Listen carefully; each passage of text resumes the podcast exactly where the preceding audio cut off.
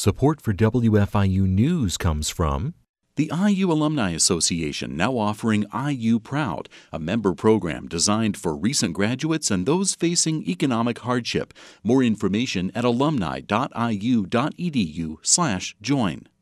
Production support for Noon Edition comes from Smithville, fiber internet, streaming TV, home security, and automation in southern Indiana. More information at smithville.com.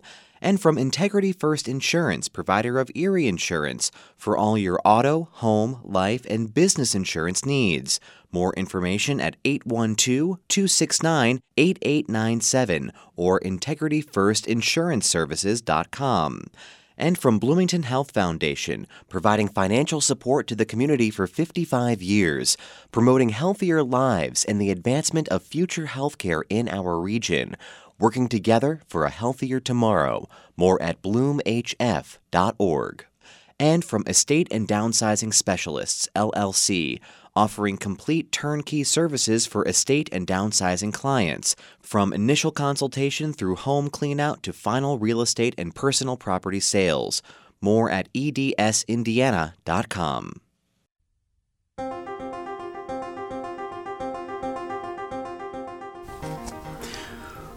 Welcome to Noon Edition on WFIU. I'm your host, Bob Zaltsberg, along with co host Lori McRobbie. Today we're talking about Indiana's decision on abortion and what Indiana residents should expect. The legislature is still in session. They met for five hours yesterday looking at the bill, and I think there were a total of about 62 amendments that they were going over. So we think we uh, things are always in flux, so we'll talk about some of that, but we'll talk about the general issue um, more today. We've got three guests with us. Dr. Tracy Wilkinson is an assistant professor of pediatrics at Indiana University. Dr. Katie McHugh is an OBGYN and abortion provider in Indiana. And Dr. Carolyn Carey Rouse is a maternal fetal medicine specialist and assistant professor of OBGYN at IU.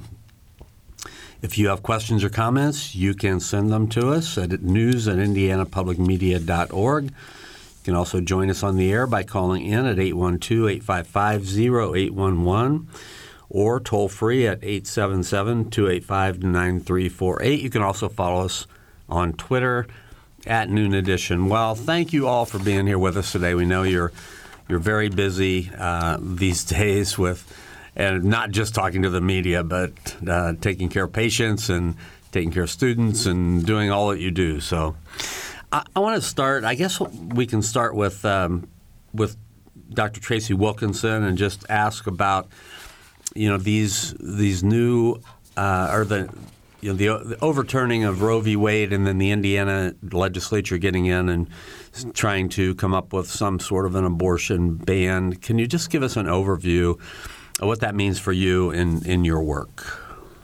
Yeah, thanks so much for having me. Um, you know, it is not surprising following um, the Supreme Court decision that Indiana is trying to pass an abortion ban. We anticipated that this would happen, but I do want to say to everybody listening that the ban that is currently um, being proposed is much more severe than any of us um, anticipated and is incredibly concerning. Um, I am a pediatrician and I am very concerned about the impact that this will have on my patients, um, my my patients' families, the communities that I work in, and also all of my colleagues. The chilling impact of the criminalization of providers in this proposed legislation is incredibly concerning.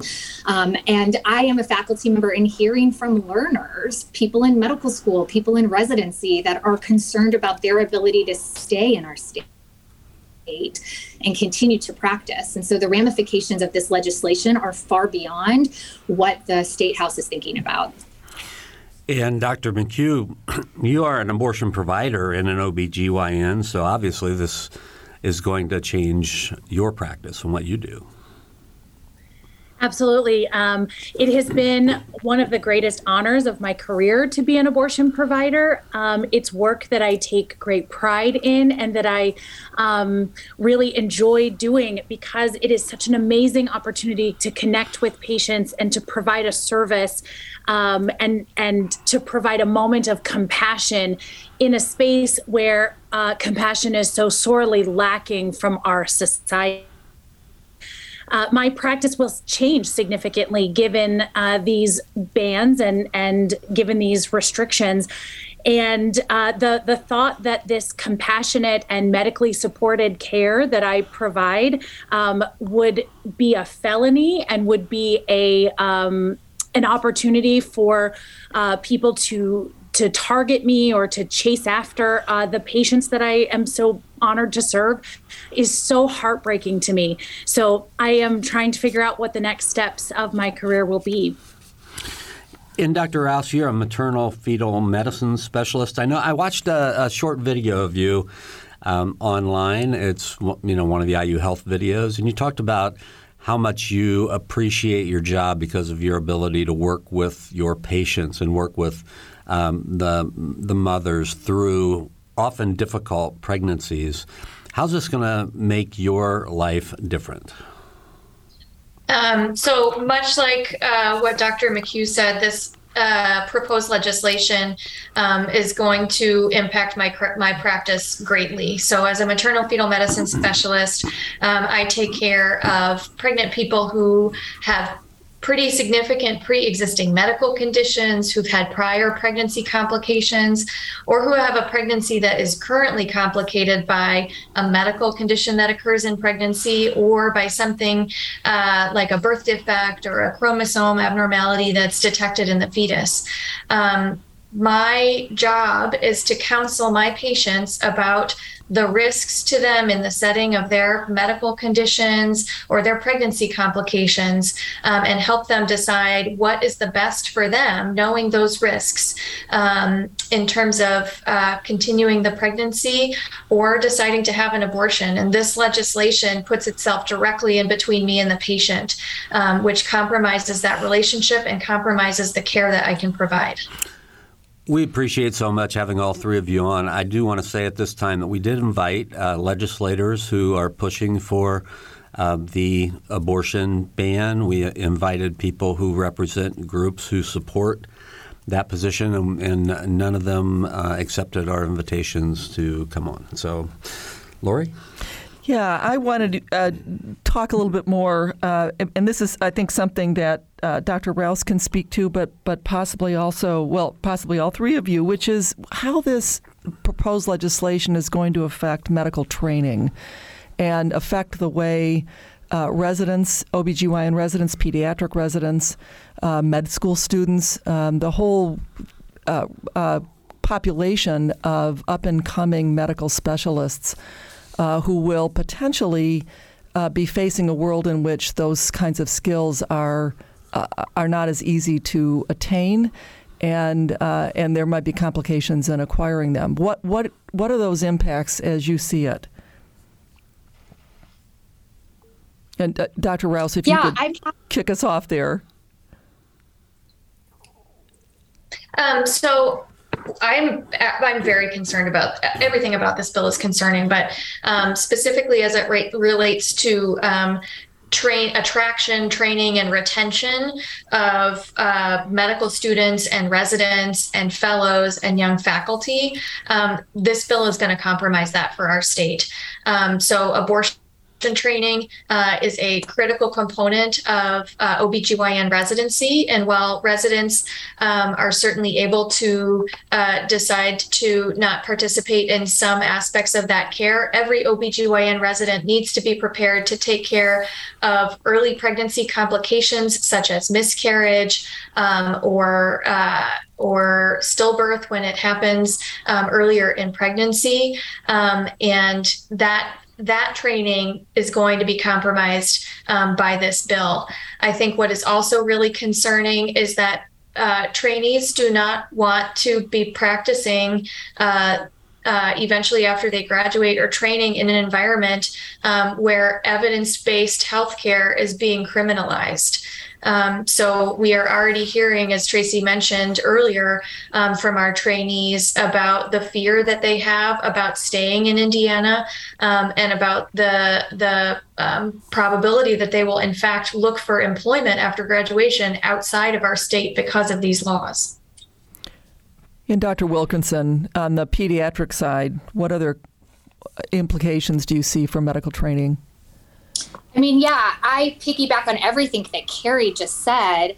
Um, you know, we provide reproductive health care in pediatrics. And so I think all of our residents are nervous that although these are attacks on abortion care now, that this will trickle down to other care that we provide, such as birth control um, and STI screening and all of the above furthermore, you know, we have already started to see attacks on trans healthcare, which is well within the pediatric healthcare realm. And so when you start thinking about where you want to go train, where you're going to graduate with the most comprehensive, up to date, evidence based knowledge to be competitive on the job market, I don't really see how choosing programs in Indiana would make sense for that. And so these are trickle down effects that are incredibly, incredibly hard to turn around quickly.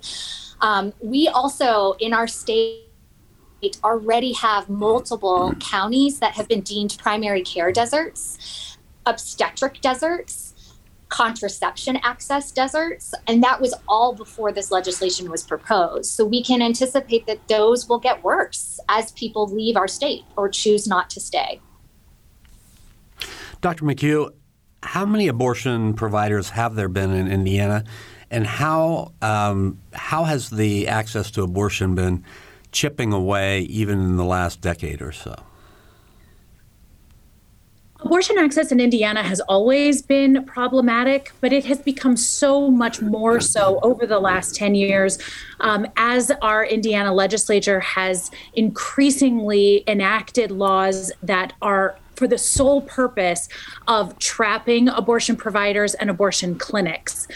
Things like reporting requirements and clinic inspections and um, the different uh, restrictions and regulations around room sizes, um, et cetera. These are not um, aimed to protect patients' well being or health. They are not aimed to ensure um, safe access um, or medically accurate care. They are only aimed to make it more difficult to practice abortion care uh, and to provide this uh, service to patients. So, over the last 10 years, we have seen uh, the number of abortion clinics dwindle in. Um, our state and similarly the number of abortion providers has dropped significantly um, and then now even those who want to be an abortion provider have difficulty finding a place to do that work in indiana simply because there are not very many clinics available and of course these clinics especially the independent clinics will be forced to close once the Indiana legislature enacts uh, permanent bans on abortion. These clinics cannot survive um, without um, the protection that we previously had, and so those clinics will close.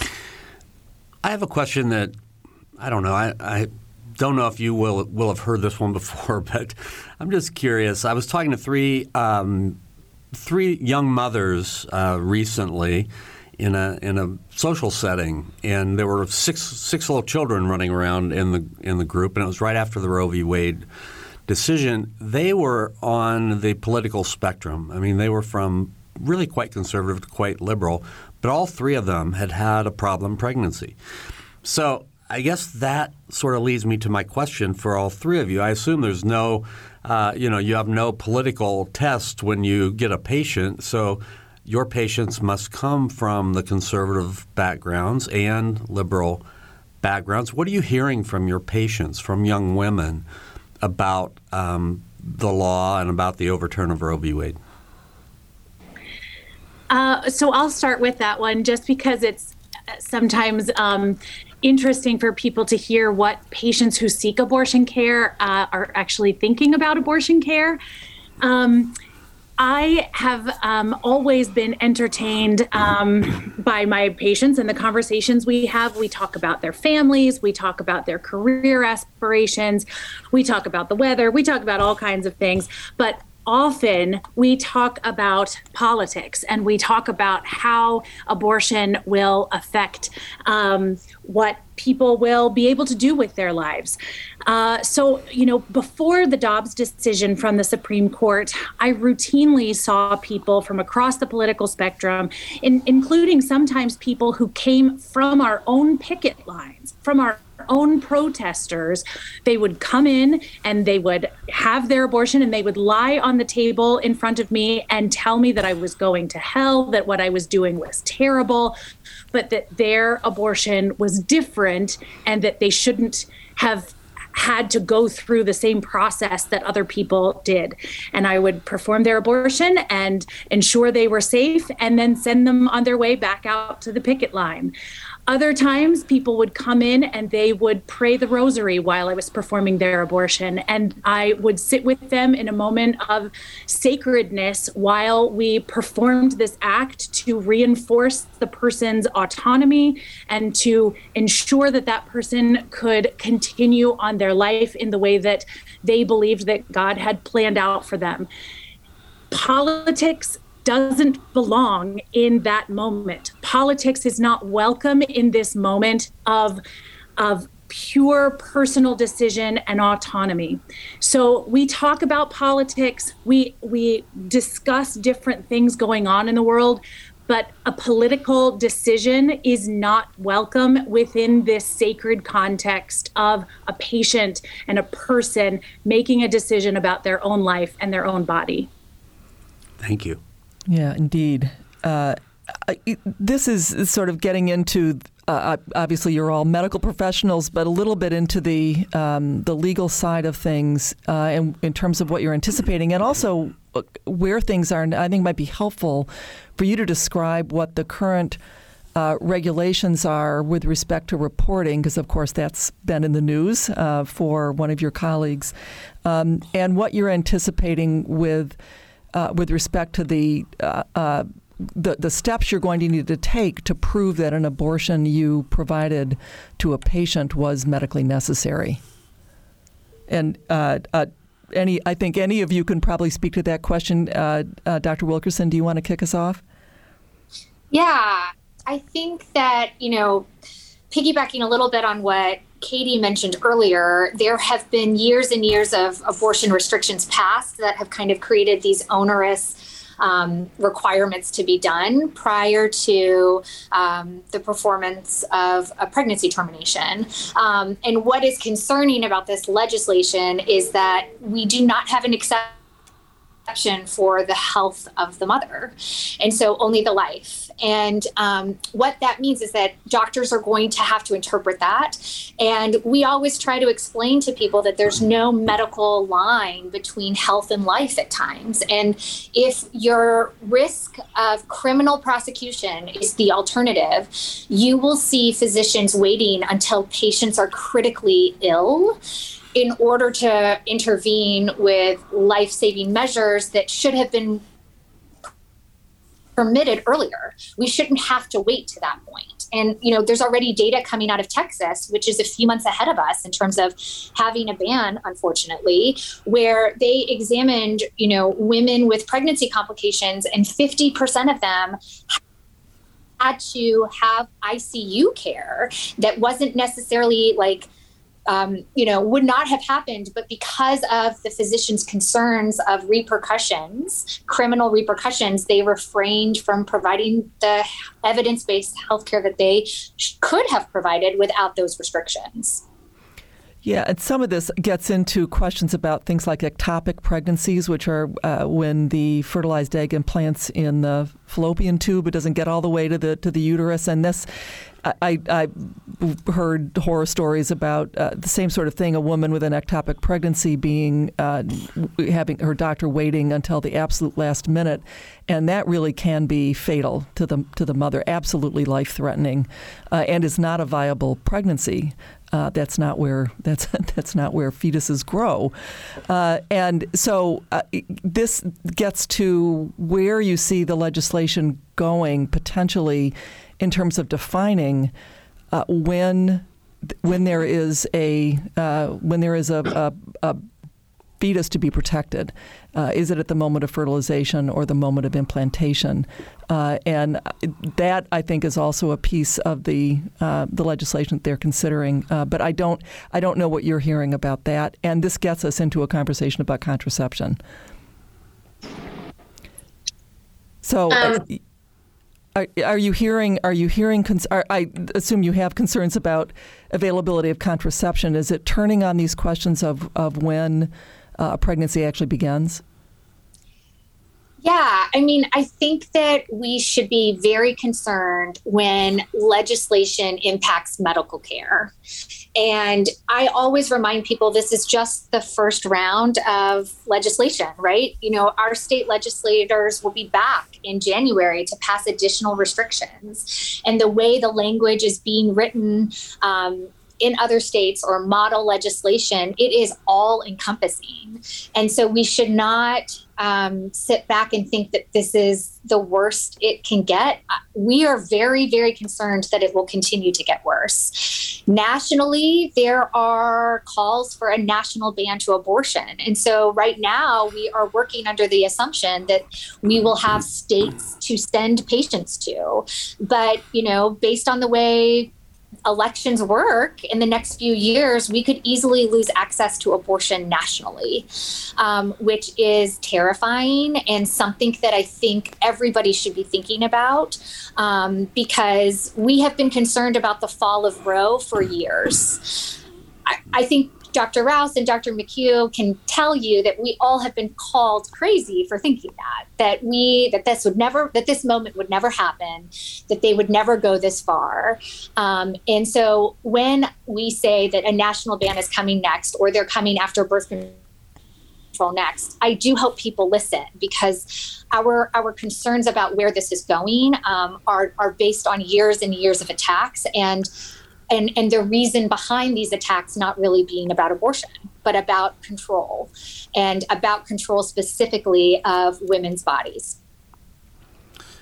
You're listening to noon edition on wfiu and we're talking with three physicians about uh, the legislation that's going through the indiana legislature that would ban abortion or add additional restrictions to abortion. We have Dr. Tracy Wilkinson, Assistant Professor of Pediatrics at IU, Dr. Katie McHugh, an OBGYN and abortion provider in Indiana, and Dr. Carolyn Rouse, a maternal fetal medicine specialist and assistant professor of OBGYN at Indiana University. We did invite legislators and people who represent the legislation essentially that's going through that would re- further restrict abortion. Um, we didn't get any takers from folks on that side of the debate today. If you have any questions or comments, please send them to us. You can send them to news at indianapublicmedia.org. You can also call us at 812 855 0811 or toll free at 877 285 9348. We have a question that's come in. Uh, Dr. Dr. Um, Wilkinson, this would be for you. Says 12 to 14 percent of adopted children are diagnosed with mental health disorders yearly. That's what the questioner says. Can you talk about what kinds of services will need to be increased to support pediatric care? How easy is it to obtain very expensive therapy and other types of care for more serious struggles? And then the, the follow up question to that is what does what do you think about the wraparound services lawmakers are offering? Um, yeah, I will take uh, the first question. Um, it, you know, it's not easy to access mental health care. Um, it wasn't easy before the pandemic. And as I'm sure most of our listeners are aware, it became much more difficult with the increase of mental health service demand as a result of the COVID pandemic.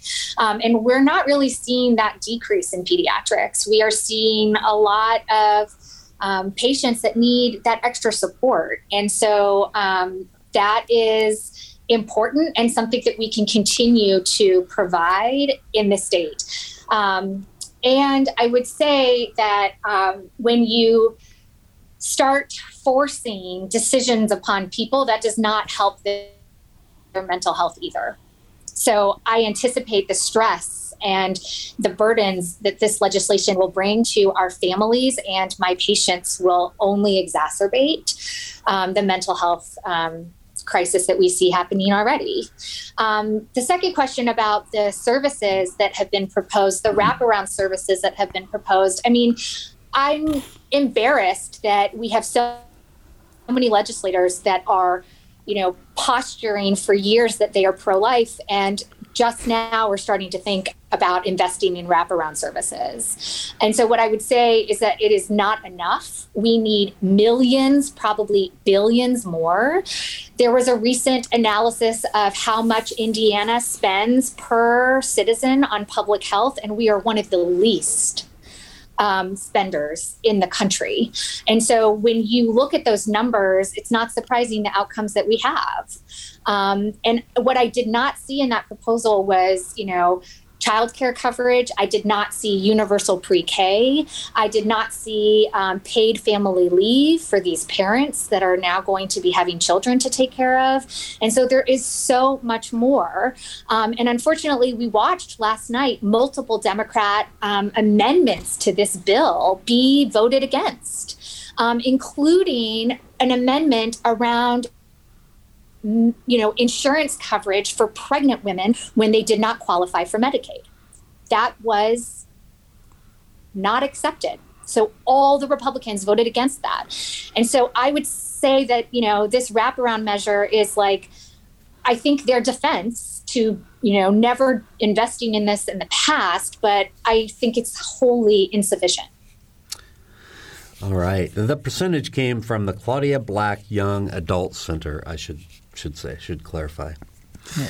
I also wanted to ask you um, before we move on to to a couple of couple of questions for our other guests, but I wanted to ask you about the the column that you wrote, the essay you wrote for the New York Times. Um, your colleague, uh, Caitlin Bernard, has been in the news, and you started out that column by saying she was supposed to co-write the essay with you. Um, you talked about the chilling effect that the Supreme Court decision has had on medicine. Um, and then Todd Rokita's office has been investigating your colleague uh, after the uh, well documented now um, her treatment for with a 10 year old patient. Uh, could you talk about you know why you thought it was important to write that essay and some of the key points that you want to make from that? Yeah, I, um, I, you know, Dr. Bernard and I had um, approached the New York Times to write an op-ed together about the chilling effect we were feeling already on the ground in Indiana, um, and we're working on the piece. And then simultaneously, um, the story uh, about the patient that she had taken care of kind of exploded on the national and international um, landscape, um, and none of us anticipated that um, attacks from our attorney general on national news platforms would follow, um, that uh, she would be physically threatened. Um, and that her ability to continue speaking and writing was not protected anymore. And so I, you know, remember the phone call when I asked her if I could continue to write and to be the voice that she could not be at that moment to try and make the case that this is no longer only chilling abortion providers, it is chilling all clinical providers in our state. To watch one of our colleagues who offers tirelessly compassionate, evidence based healthcare be attacked on a national platform by some would say the most powerful person in our state um, for no reason other than the fact that um, he can. And that is very, very terrifying. All of the providers in Indiana are are scared that they could be the next Dr. Bernard on Fox News, being attacked, being investigated. And, you know, you don't have to be an abortion provider for these laws to apply to you anymore. Yes, and, and we've seen uh, also some word that yeah she is she is concerned for her safety and the safety of her family because of some of these attacks, and there is um, I believe she is moving on uh, some legal action uh, because of course she didn't the law that was currently in place when she performed that abortion was um, so she did she did it legally and she followed all the reporting requirements as well. Um, so I, I wonder uh, if we could talk a little more about these kinds of very complicated cases. I think I think clearly, you know, one of the kind of broad broadly speaking, biggest problems with any kind of abortion legislation is that, as you've all been very eloquently and passionately speaking to, the decision to have an abortion is very complicated and it rests on a lot of very sometimes idiosyncratic conditions and circumstances. And to, you know, pass legislation that tries to make it be a sort of black and white decision is where um, so much of the complication uh, comes from. And a lot of those turn on cases um, where there is uh, an at risk pregnancy, where there are complications to the fetus or the mother. And I wonder, um, uh, Carrie, maybe you could speak to this since you specialize in. Uh, at risk pregnancies is to just give us some examples of how you've dealt with those kinds of circumstances, how you anticipate these are going to go, uh, and, and and I have a follow up question, but I'll ask it when you're when you've answered that one. Okay, um, you know, I, it's. Uh, great that you brought up this black and white issue. I think that our um, legislature would prefer that medicine be black and white, and it it is just not. Um, you know, each individual patient comes into the doctor with their own medical history and social history and current circumstances, um, and like I mentioned before, my job is to use all of that information together, which is unique for each individual patient, to help them make the decision uh, based on the evidence based options that I provide to them that is best for themselves and their family. Um, and when you try to legislate that, people are going to get hurt because there is no possible way that you can account for every single uh, you know different circumstance that is going to come up. It's it just will not happen. Um, you know, so for example, um, I uh, take particular care of uh, or have a particular uh, clinical subspecialty in pregnant people who have pre-existing heart disease um, and while some heart disease is well tolerated in pregnancy other heart disease is is really not tolerated in pregnancy and is in fact quite dangerous. Um, and so if a patient comes to me with one of those conditions in early pregnancy, we have a very frank conversation about her risk of having worsening heart function, um, abnormal heart rhythm, uh, potentially needing cardiac procedures during pregnancy, and even death during pregnancy or the postpartum period. Um, and there are patients who decide to continue the pregnancy, and in which case we take the best care of them and keep them as safe as we can for as long as we can. Um, and there are patients who decide to terminate the pregnancy. And I just do not see how it is the job of our legislature to get in the middle of that discussion and to make that decision for the patient when they cannot make it for themselves. And and uh, in in these cases as well, there is also, even though the fetus may be fine, the uh, there still is some risk with respect to the mother's health for the health of the newborn. And I wonder if you could talk a little more about what you see as some potential, in a sense, downstream effects from um, women who are in kind of dire straits medically giving birth and the effect that that has on the newborn, and then the the need for additional care um, that we that we also need to invest in. Mm-hmm. What are those relationships? Um, so that is a great question. You know, pregnancy carries risk even for people who come into it totally healthy and who have no complications. Um, you know, things like preeclampsia, development of new heart failure um, uh, can happen during pregnancy. Um, we know that uh, one of the most common causes of death during pregnancy in the postpartum period um, is homicide. Domestic violence rates are higher for people who are pregnant. Um, so, you know, all of those things are possible even for people who don't have pre existing conditions. Um, and so the downstream effects of um, preeclampsia, for example, which is a high blood pressure condition that happens in pregnancy, those people are at elevated risk of lifelong cardiovascular disease. Um, and so, you know, to um, to take into account all of those downstream complications, I, I don't think that's something that this legislature has done in the crafting of this proposed legislation. We're talking about the potential legislation that's moving through the Indiana General Assembly in this special session this year about uh, banning abortion and much further restrictions to abortion. We have three guests that are all physicians who work with um, pregnant people about uh, who are going to have a, a baby. Uh, Dr. Tracy Wilkinson the assistant pro- professor of pediatrics at Indiana University. Dr. Katie McHugh, OBGYN and abortion provider in Indiana, and Dr. Carolyn Carrie Rouse, who's a maternal fetal medicine specialist and an assistant professor of OBGYN at Indiana University. If you have questions or comments, please send them to us at news at indianapublicmedia.org or you can call in at 812-855-0811 or toll free at 877-285-9348. You can also follow us on Twitter. Send us um, your questions to to uh, at Noon Edition. Um, I wanted to ask uh, Dr. McHugh. I know you may have to leave early, but before before you do, I want to ask you about. You know, you you talked about um, in a, a different interview about how you know, you feel a duty to abortion seeking patients in the state, and if you're no longer allowed to provide abortions for your patients here, that you might seek um, to be able to practice medicine in nearby states like Illinois. Is what's behind that decision?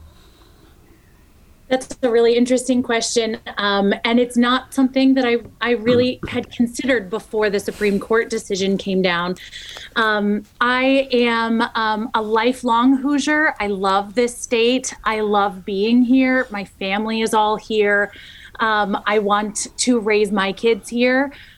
And yet, when my state tries to criminalize the work that I do and um, the work that is based on guidance from every major national um, medical organization, it's difficult for me to stay.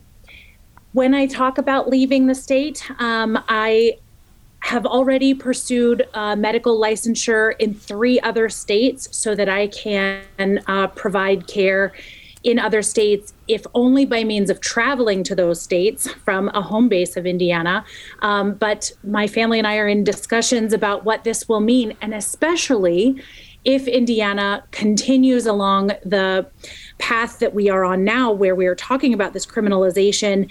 Um, I don't know how I could physically stay in the state. This is a dangerous place uh, for someone like me who is um, a, an outspoken advocate um, and public abortion provider. Um, it is difficult for me to to consider being um, in a state that believes that I am a criminal for providing uh, compassionate medical care. So it's it's difficult to say, and it's a difficult decision.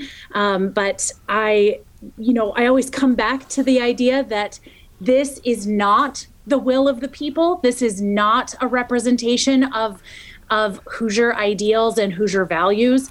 Um, the the legislature that we have um, exists because of gerrymandering and because of voter suppression, and it's difficult to um, to to marry those two concepts when it comes to knowing how to best take care of my neighbors and friends here.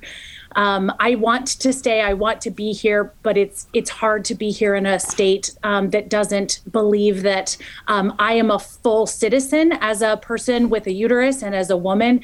Um, it's difficult to stay in a state that doesn't you know uphold my right as a as a whole person beyond my reproductive capabilities and it's difficult to be here as an abortion provider um, in a state that views me as a criminal well, as a fellow Hoosier, I'm very, very sorry to hear you say that, and I uh, certainly understand why uh, why you're considering these decisions. Um, speaking of traveling out of state, you're probably currently seeing a lot of patients from other states. I mean, abortion is still legal in the state of Indiana up to 22 weeks, I believe, um, until these laws go into effect. Uh, and so, uh, just as we saw with the 10 year old child who came from Ohio, uh, there are people coming into the state to, to seek abortions. Are you, are you treating a lot more out of state patients at the moment? so so many so many people from out of state because indiana was in this interesting position of not having a trigger ban um, we were able to increase our access. For the first time ever, Indiana became a refuge for patients seeking abortion care for these few weeks that we're able to. Um, able to increase our access and able to provide this care. So we have more than doubled our appoint number of appointments at all of the clinics where I work throughout the state. So uh, I have been seeing about um, about 50% of the people that I see are from out of state. A lot of people from Ohio and Kentucky, but I've seen patients from as far away as Texas and Oklahoma and Alabama. Um, this week, I almost everyone I saw had had traveled more than a few hours um, to just get to my clinic. And this was, of course, the second day in a row that they had to do that because of our state mandated waiting period.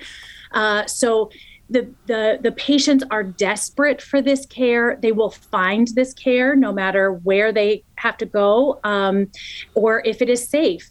And for now, Indiana is a refuge. And from a business perspective, can you imagine the dollars that are coming into our state uh, at our gas stations, at our restaurants, at our hotels, uh, et cetera, for these people seeking out compassionate and evidence based medical care? And instead of embracing these folks, uh, we are preparing to be another pass through state, another flyover state where they have to pass through us to get to a different place that will treat them as a whole person who deserves to make a healthcare decision mm-hmm. about their body and about their family size. Uh, so we are doing our best to accommodate people and patients as much as we can until the last possible moment uh, that we'll be able to provide this care. Yeah.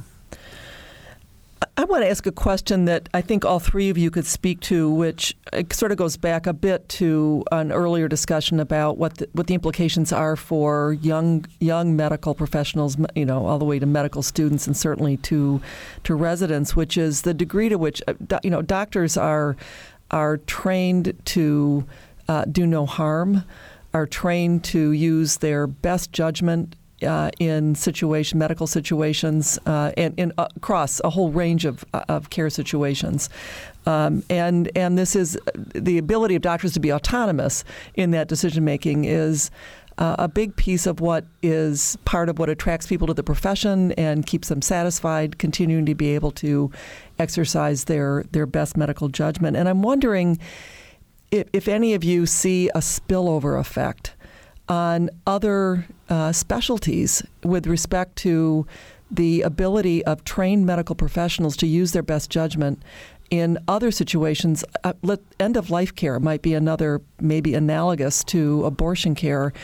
Um, and whether whether or not there are ever any legis- there's any uh, legislation passed with, with, respect to something like end of life care, but but a spillover effect in terms of culture and attitude and just psychological impact uh, on young medical professionals with restrictions on, on certain parts of of how doctors operate. Do you do you do you are you concerned about that? Do you see the potential for that going forward?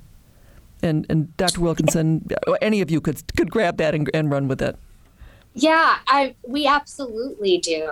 I think what's really important and something that you know, I kind of center all of my resident education on is patient centered care.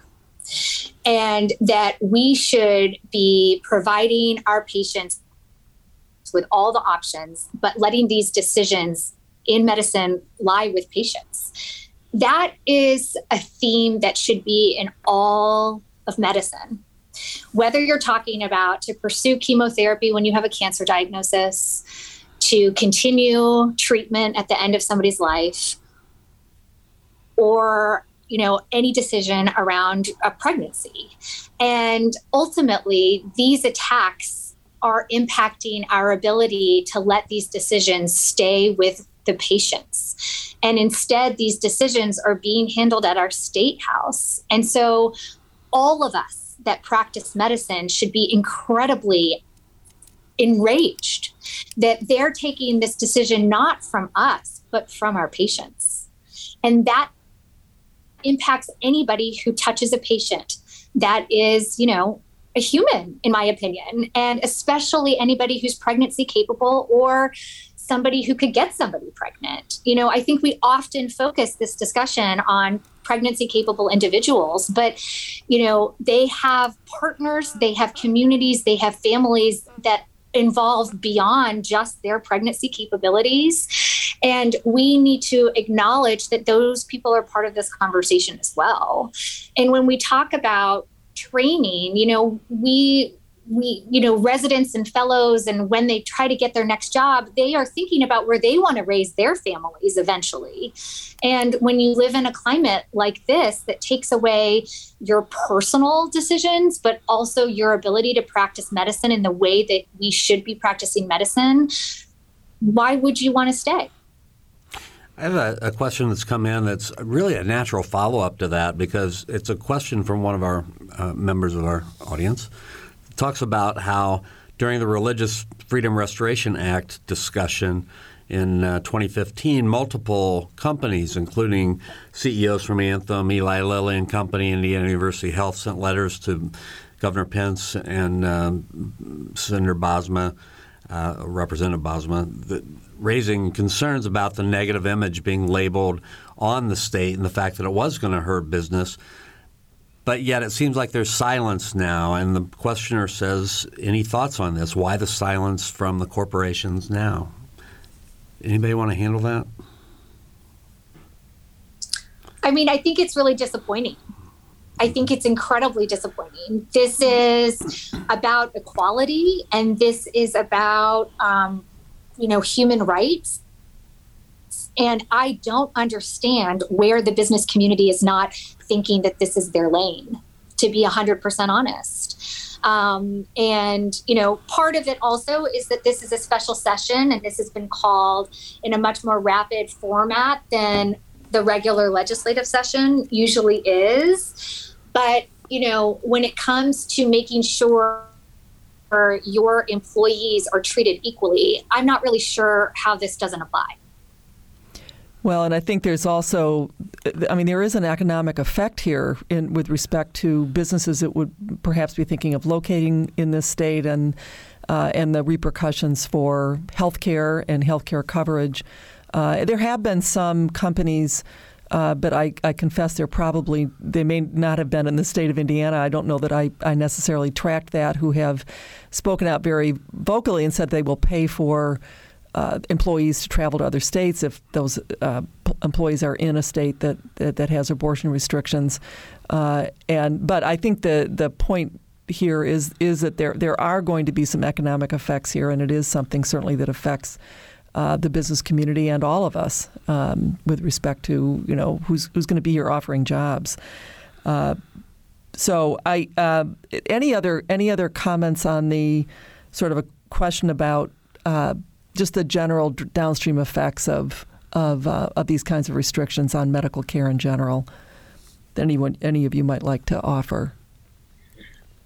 This is Katie speaking. Um, I have um, some different thoughts. I, am not an academic uh, physician. I have been in the past, but I'm not currently. And being outside of the larger picture of academia, um, it is it's a different um, perspective to look at how healthcare um, is discussed and how healthcare is talked about among um, not only my physician colleague, but just among patients and, and people that I talk to and, um, and just in the larger community.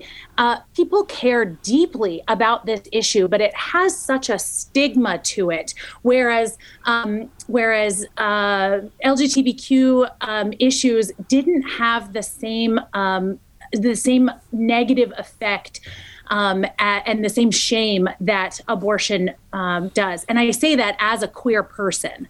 So it is I think it's a little bit different. And, and again, being outside of academia, where uh, we have m- many of the similar mindsets, um, outside it's it's different. So I think that there is um, significant concern about funding, and there's significant concern about state uh, dollars that are allocated to different um, businesses, including um, including hospitals. You know, hospitals are a business, and while um, abortion is healthcare without a doubt um, hospital systems are also a business, and they have some financial concerns about speaking out more more uh, fervently in support of their physicians um, and the state's ability to provide medical care. So I think this is a little bit more of a nuanced issue uh, when it comes to the business and economic impact, uh, simply because there is fear for economic fallout.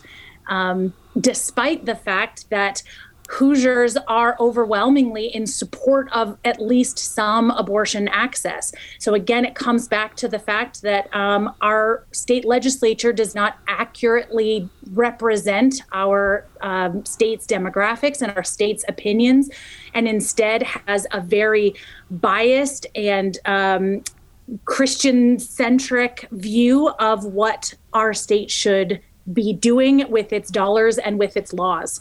I want to ask a, this is probably a almost an explosive question to throw in here at the end, but and, and Dr. Rouse, I guess I want to ask you first because you've dealt with a lot of very serious um, pregnancy issues, but you know there are people on the other side of this argument um, from the three of you who would say, you know, it's it's taking a life. Abortion is taking a life, and we just don't think that should ever happen in this case. What what do you say to those people, Dr. Rouse? So I think my colleague Dr. Bernard said it really well um, in uh, an interview that she did, which is if abortion does not fit in with your religious beliefs, with your view of what you are doing with your life and in your life, then don't have an abortion um, I am taking care of the patient in front of me who is, you know, trying to make the best decision for themselves and their family. Um, and I just do not think that any other person or legislative body should get in the middle of that decision. All right, thank you. That was a great, great answer to uh, a a tough question here at the end of the show. We are out of time, and I want to thank all three of you for spending time with us today. Dr. Tracy Wilkinson, uh, from uh, an assistant professor of pediatrics at IU, Dr. Katie McHugh, an OBGYN and abortion provider in Indiana, and Dr. Carrie Rouse, a maternal fetal medicine specialist and assistant professor of OBGYN at IU.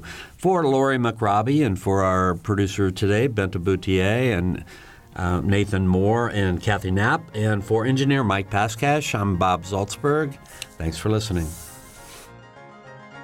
Production support for Noon Edition comes from Smithville, fiber internet, streaming TV, home security, and automation in southern Indiana. More information at smithville.com. And from Integrity First Insurance, provider of Erie Insurance, for all your auto, home, life, and business insurance needs. More information at 812 269 8897 or integrityfirstinsuranceservices.com.